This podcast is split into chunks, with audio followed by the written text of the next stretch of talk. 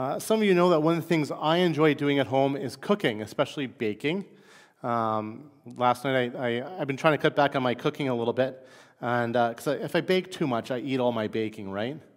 And so it's like, so do I bake a couple dozen chocolate chip cookies? I mean, I'm going to end up eating half of them, right? So last night I thought, you know, I'm going to get smart. I'm just going to book my. I'm just going to bake one cookie. Yeah. So I baked a 16-inch chocolate chip cookie last night. And if you don't believe me, the pictures are on Facebook. Um, but one of the things I also enjoy doing, people may not, maybe don't know as much, is I love cooking meals for my family.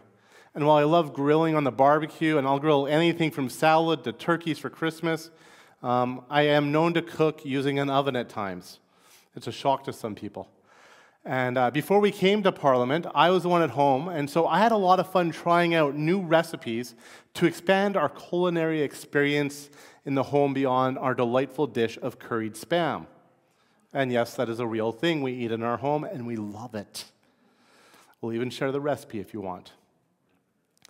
Part of the reason I wanted to try new recipes was so we wouldn't always be eating the same meals week in and week out especially since I'm known to do like this bulk cooking thing where I like make 10 lasagnas or like 10 bags of chili or 10 bags of spaghetti sauce, and there's nothing significant with the numbers, just how it works out. Um, I really enjoy having some variety in my food. Does anybody else relate to that? Okay. So I still like to try out different recipes when I cook. And so the other night I was making a new meal. Um, I went all out. I went upgraded from the, this curried spam to tater tot casserole that was loaded with veggies and all sorts of good stuff. And the girls tasted it and they said, Oh, we love it. And one of them asked me, Could you make this every day for us? Now, I suspect if I'd made it a few more days, uh, the novelty would have definitely worn off. Uh, do we really want things to be the same all the time? Is that really what we want? We might think so in the moment, but It's not just food. When my family goes back to Edmonton and we go to Sherwood Park, uh, we often go to the church that I, I grew up in and I was a pastor at for nine years. And I'd been there since grade 10. And I'm often asked if it feels like it's the same place when I come, and I say, not a bit. And I get the response often that, oh, it must make you sad.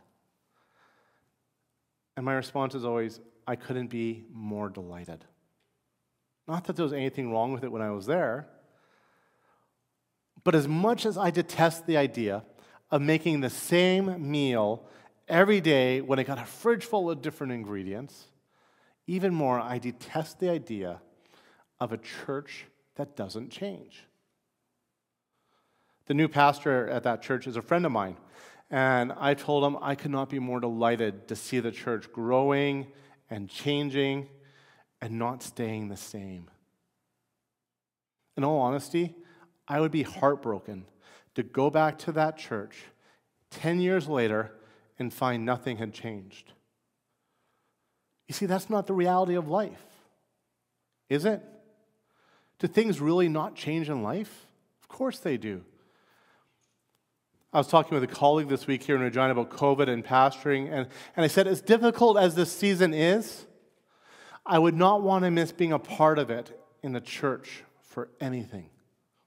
We have seen God at work changing us, challenging us, shifting how we do things, shaping us in wonderful ways, sometimes very difficult ways, sometimes very unsettling ways. But we have been changed by COVID. Things we have, would never have done two years ago are now something we do.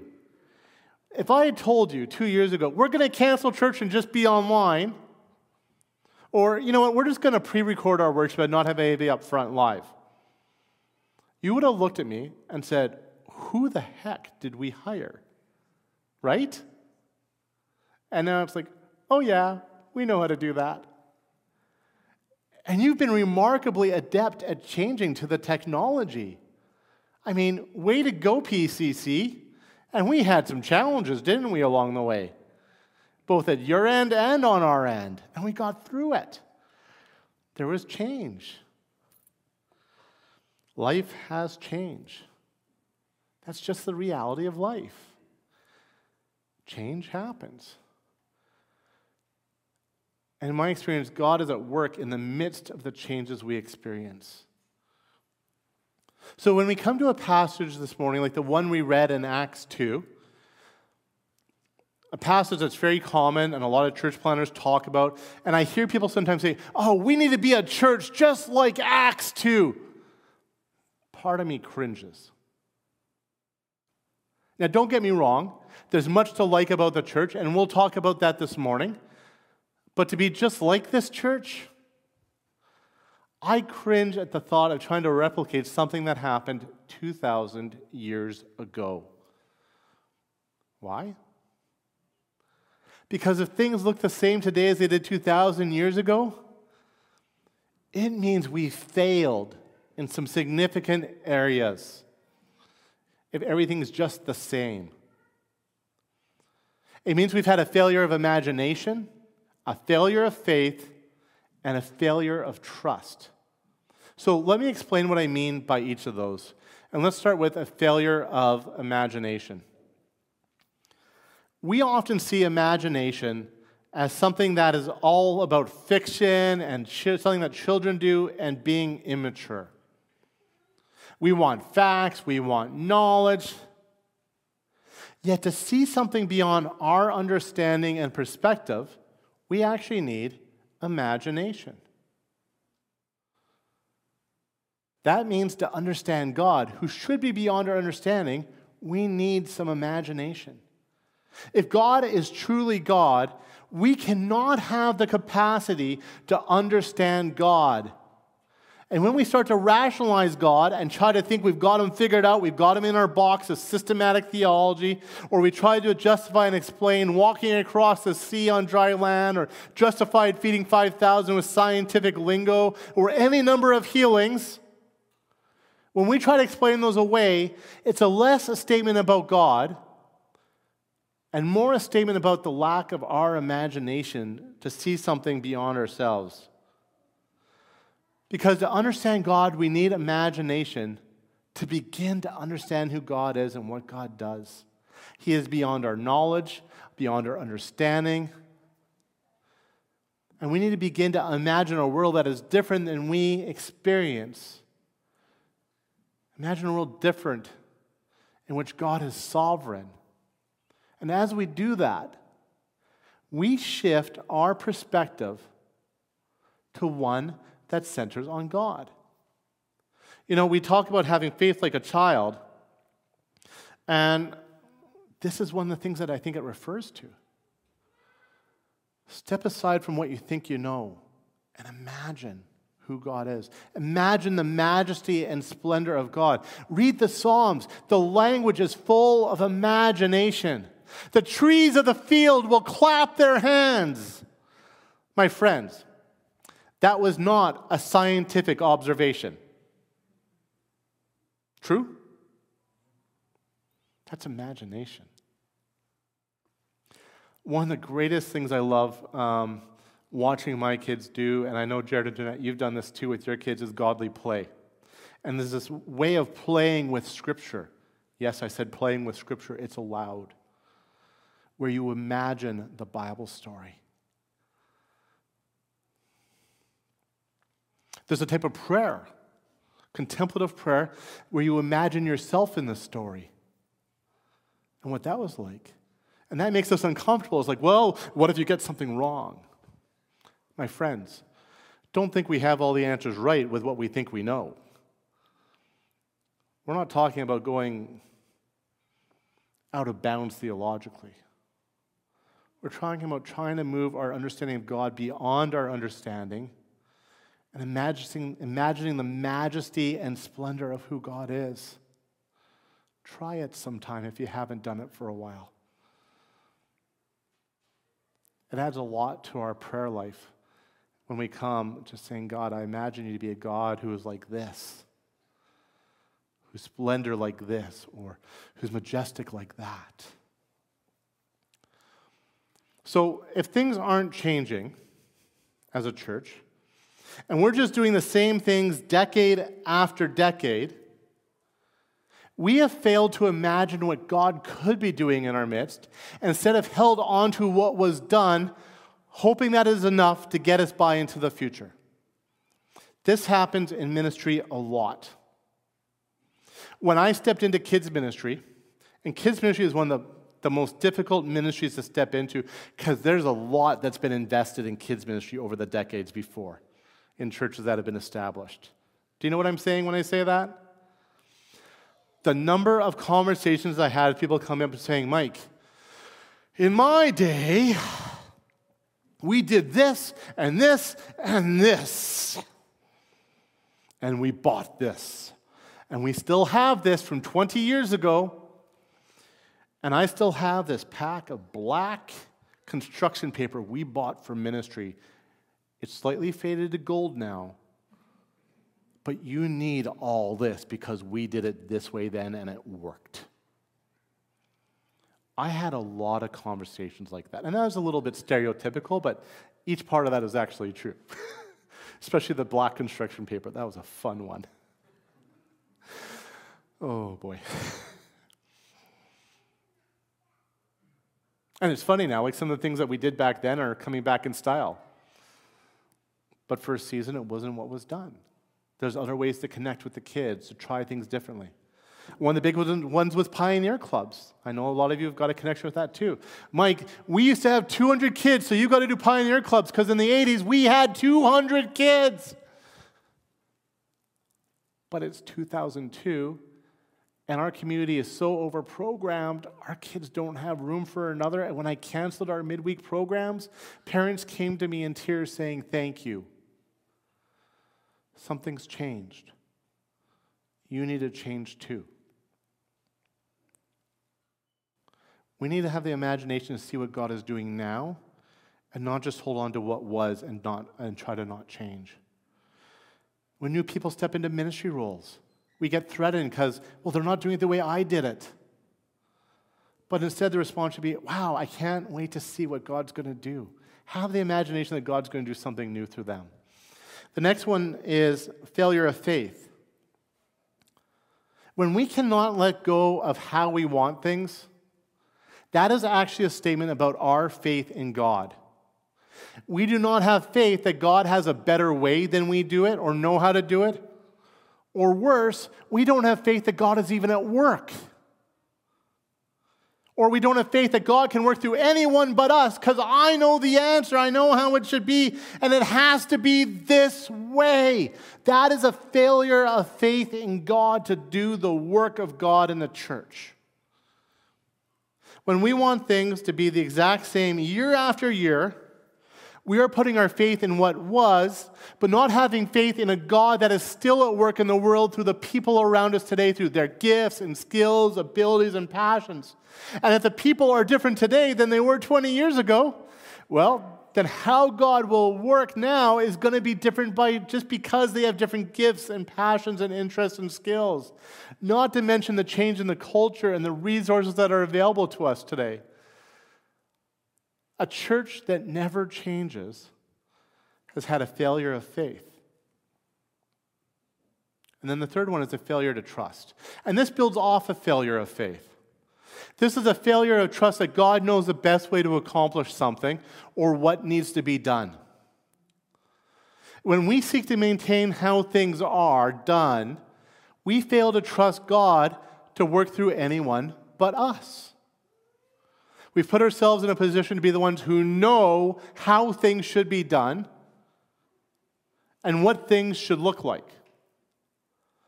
This is really a failure of trust in God to work through anyone different than us in ways different than how God would work through us.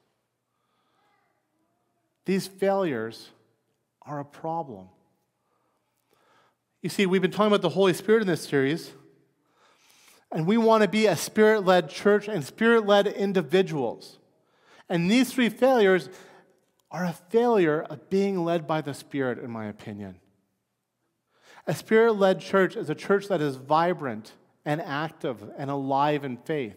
It doesn't mean it has all the fancy programs and glitz and glamour, but it's a church that's being transformed and changed both in ministry but also individually into who Christ desires us to be. A spirit led church is not stagnant or holding on to the past, saying we have to be what we used to be, but is a church that is being made new by the working of the triune God in our lives day in and day out. So when I look at a passage like Acts 2, which we read this morning, I want to glean from it some understanding what God is doing, and that is deeper than what we see on the surface. If what we're trying to do is just replicate the actions of the church that we see in the story, okay, they had they met at the temple every day. Okay, I got to build a temple so I could meet there because all we got is a sanctuary. I mean, how literally do you want to take it? Because we do get pretty convenient on that, don't we? Well, okay, we don't have a temple. We'll just go to church because that's close enough. Well, they're actually two different things, in my opinion. We don't need to be the exact same thing as Acts 2 on the surface. It's the underlying pieces that we need to hold on to and understand. What we read in Acts 2 is the manifestation of what God is calling his people to be. And the calling is the same for us but how it manifests in our church, how it's lived out in our community, and in our lives will look different. Are we open to that? Because we need to be.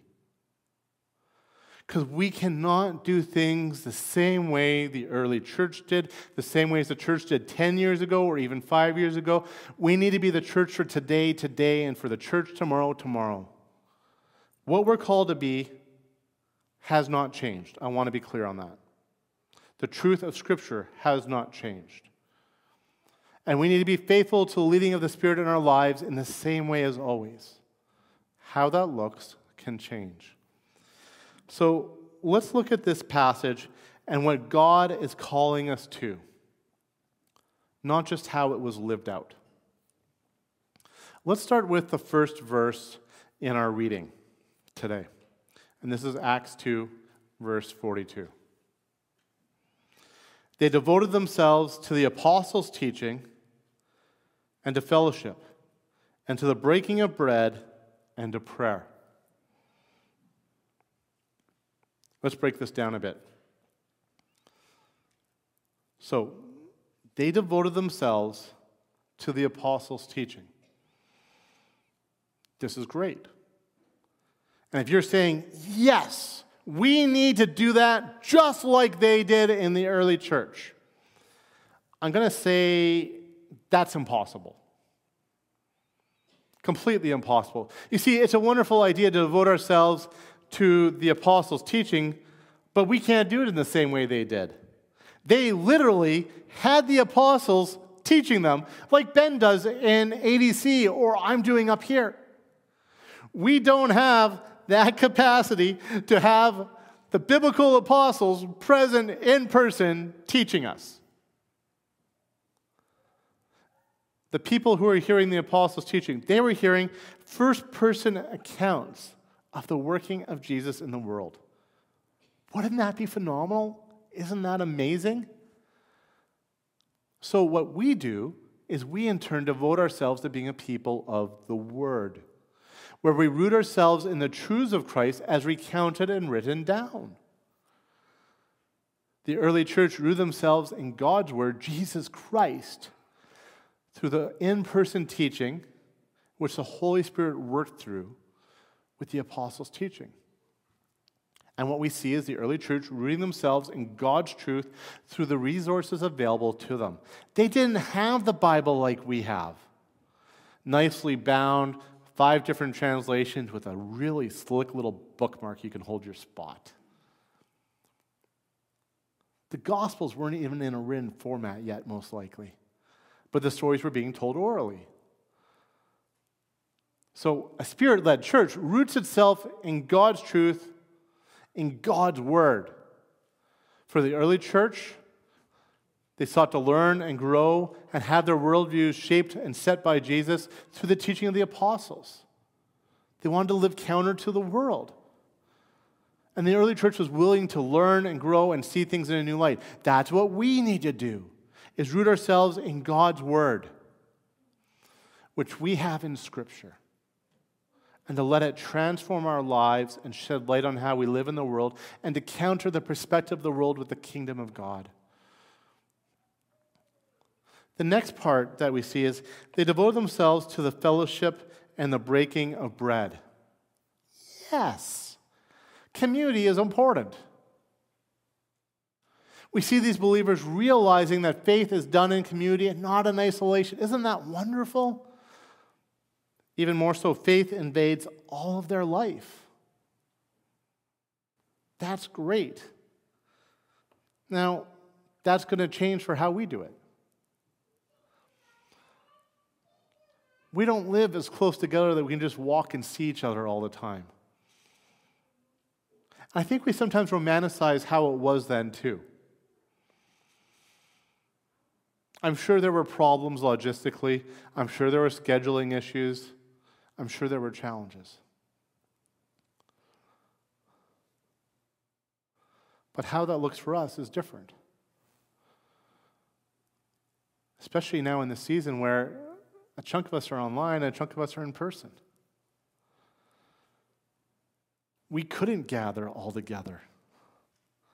And even if there was no restrictions, we still can't all gather together always because somebody's at home sick, or we travel and go away, and then we go to church somewhere else. It's part of the community of faith. And not to mention the fact that what for them was probably one gathering of believers, we have a hundred in Regina. So we're not really doing that anyways, are we? We're gathering in our local congregations. It's changed, but we try and do that to be faithful. Finally, they rooted themselves in prayer. Well, what does that mean? It means they knew that God was wanting to speak to them, to lead them, to guide them, to work in their midst, and that they could bring their challenges and struggles and needs to God. They, in short, believed that God was a God who listens and a God who speaks. Do you notice something about all three of these? All three of these involve listening. Listening to teaching. Being in community and fellowship should involve listening to each other and not just talking, I hope. And prayer itself should be an exercise in listening. Sometimes people struggle hearing the Holy Spirit. And I want to suggest gently that one challenge we can face is we've forgotten how to listen in our world. I mean, to really listen, not just to be in a conversation where, okay, are they still talking? I got to make my next point. Do you ever do that? You get in a conversation two ways and you talk, and then the other person starts talking. It's like, okay, okay, I got to get this point in next. And you're not actually listening. If we don't know how to listen to each other, if we don't know how to listen to what Scripture is saying to us, how are we going to know what the Holy Spirit is saying to us? If we don't know how to listen.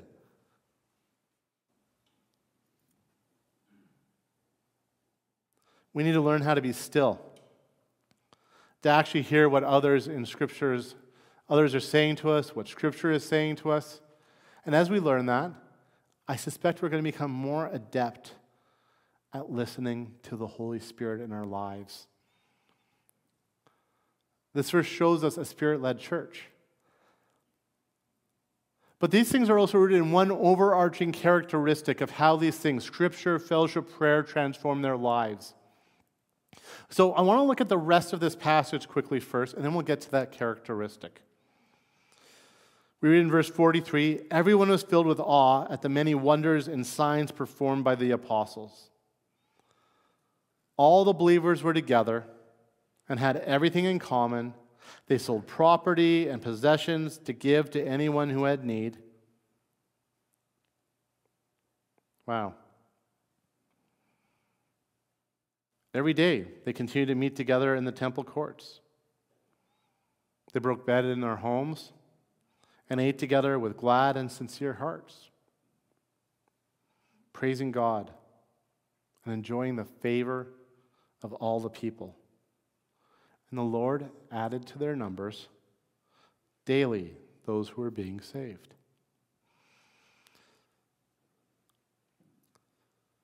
Before we get to that characteristic mentioned, let's look at these underlying details. Everyone was filled with awe at the many wonders and signs performed by the apostles.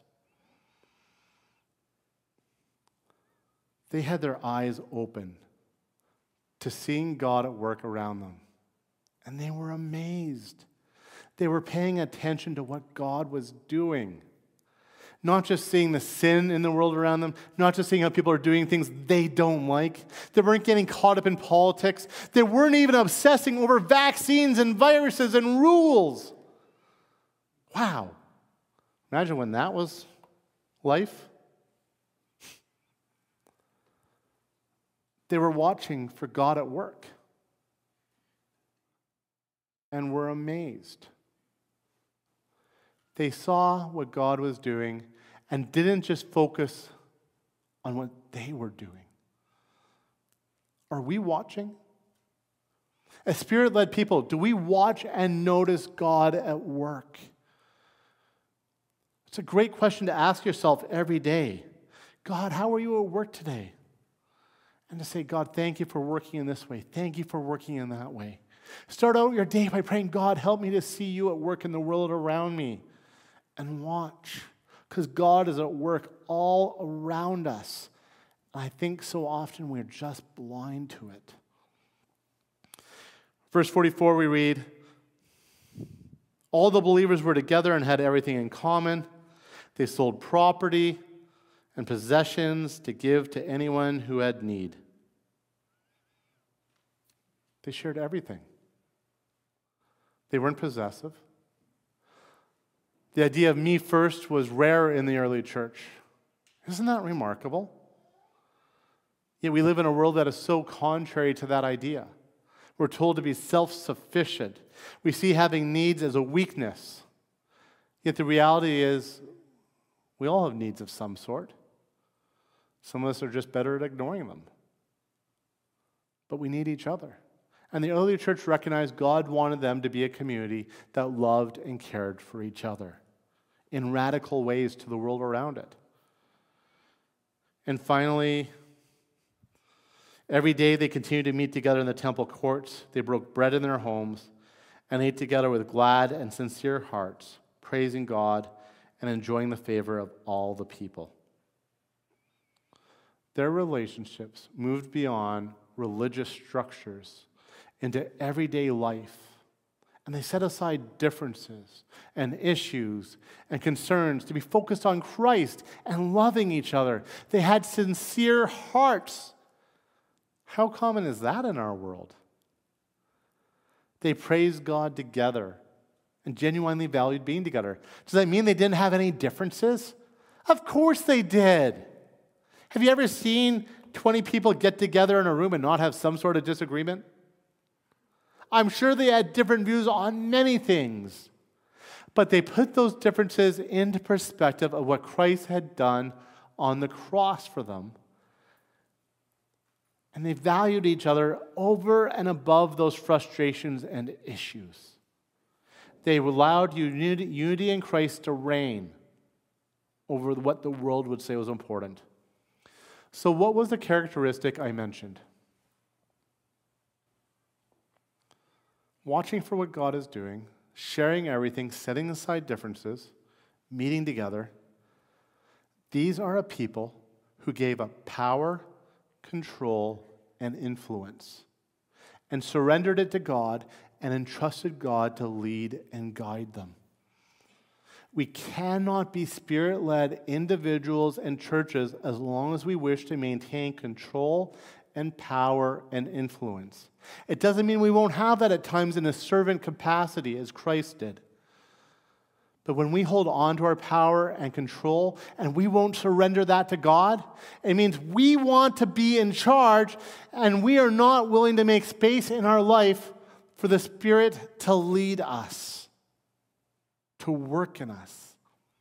Those three failures at the start failure of imagination, of faith, and trust those are us holding on to power and control.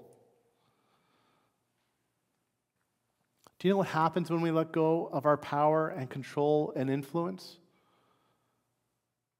when we place other people around us ahead of ourselves, when we love our neighbor as we love ourselves as we're called to.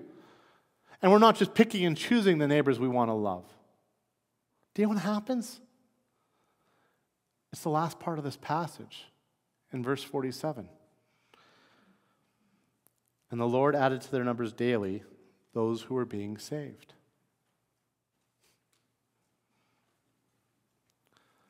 When we're a spirit led church, we'll see God's kingdom growing. We'll be growing in faith and in Christlikeness, and the church will grow as well as we get out of the way in our lives of God working in us and let the Spirit do the leading when we give up power and control. And the light of Christ will shine bright and draw people to Him. And the Lord will add to our number daily. I don't know what that looks like for us fully. And I don't believe it necessarily means that our congregation specific will always be growing in numbers. I believe the church is bigger than this place. We are one part of the church. We cannot forget that. But when we're spirit led, God will work through us to grow his kingdom, to grow his people, and people will be added to our numbers.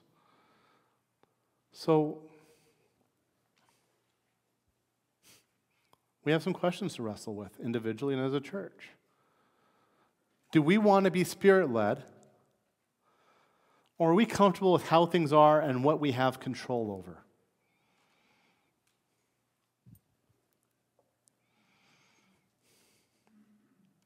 Are we comfortable in the security of our church and structures and rules and guidelines? Or are we willing to be unsettled, listening to the Spirit and seeing God do new things in and through us as we listen to the Spirit and the Spirit leads us? What do we want? Who do we want to be? We don't want to drop this focus on the Holy Spirit in the new year. This isn't a, okay, we're done that, now we can move on from the Spirit led thing. We want to explore it some more. So, we're going to see in our next sermon series, starting in January, what the Spirit led church looks like as we begin working through the book of Acts.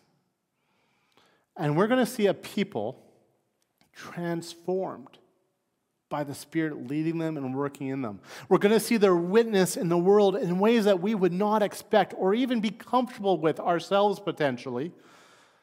And we're going to see them respond to God's call for mission. And this is going to take us from January to June. We're going to go in depth a bit more. And I hope we're going to be willing to listen to what the Spirit is saying to us, what the Spirit is calling us to be. As we step forward into 2022, in the months and years ahead as God's people. I pray we're going to yield control. And we're going to listen to the Spirit and let the Spirit lead us.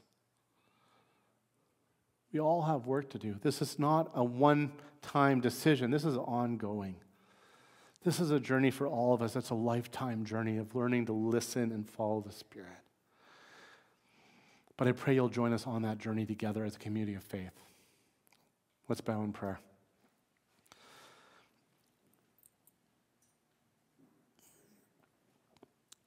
Lord Jesus, you've given us your Spirit to work in us. And one thing the Spirit is is comforter.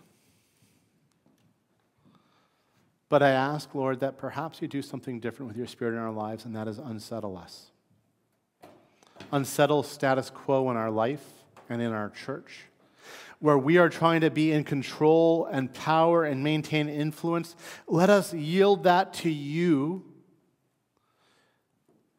And may your spirit work in us to move us away from that, to being your servants, and to being a people who listen. A people who listen to your word speaking into our life a people who listen to one another and actually hear each other and care what each other is saying. And a people who listen to you as we pray. And Lord, we ask that your Spirit speak clearly so we hear because we're not always the best at listening. But Lord, work in us and help us to be your spirit led church in this world. In your name we pray. Amen.